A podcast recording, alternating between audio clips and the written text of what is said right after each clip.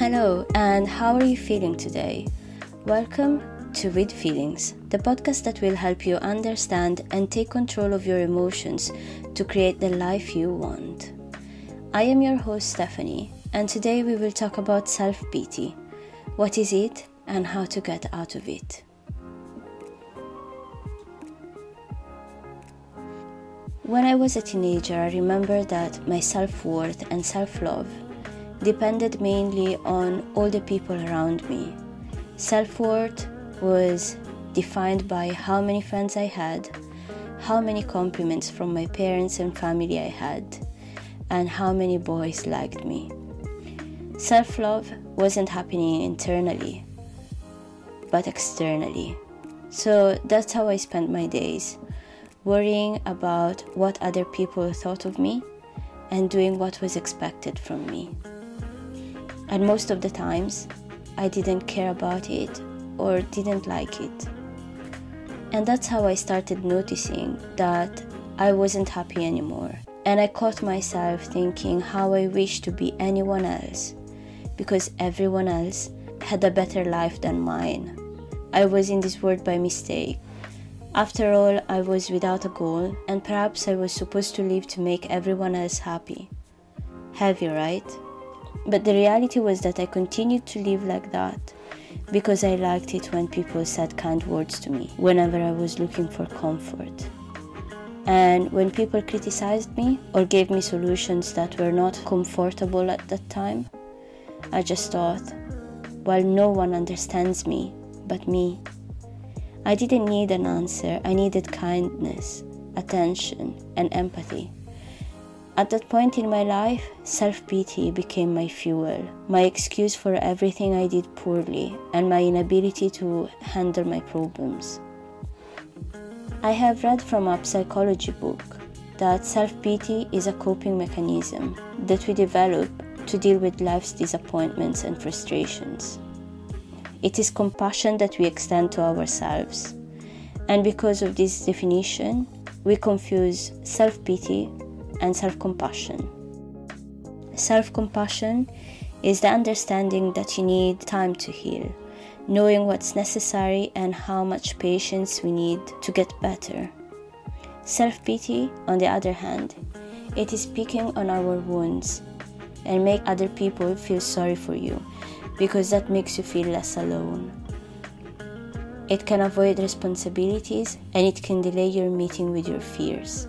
I have lived like this for years, and I could see there was no progress in my life. And instead of being grateful for what I had, I focused all my self talk on how poor I was and convinced myself that I was a victim and nothing could be done. I am sure I'm not the only one who found comfort in self pity, but I knew I needed to get out of it because it was tiring to rely my happiness on other people. At school, I was really bad in writing. So my friend suggested to start journaling. She said, Write anything. At the start, it will be difficult because you're not used to express yourself in writing, but it is a matter of training. So that's what I did until journaling became my self care habit. It was my only time during the day where I was alone with my thoughts, where I could get to know myself without being judged or without the influence of my surroundings. There, I started self analyzing my thoughts. What journaling did was eye opening. I came to the realization that I was literally writing my own story. I was creating the definition of myself, and until I was alive, I was the main character of this journal. And I could take action and change my own story. So, before I leave you, I want to explain to you how I left my pity party. First, I recognized my feelings. I went under the blanket and cried. I would suggest you to give yourself a deadline, like an hour. Definitely not days, weeks, or months.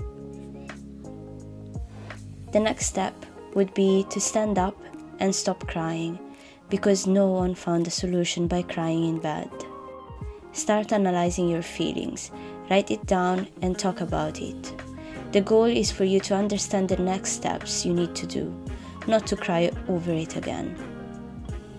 Third, go out and do a random act of kindness. This should help you to find empathy in others and especially in yourself. It could be simple as cooking a delicious meal to your housemates or offering a hot beverage to a homeless person. And finally, remember how you treat yourself will set the tone on how other people will treat you. Thank you for joining us this week. Before you go, why don't you take a screenshot of this episode, write down what you did learn, and tag your friends and me on at with feelings underscore podcast.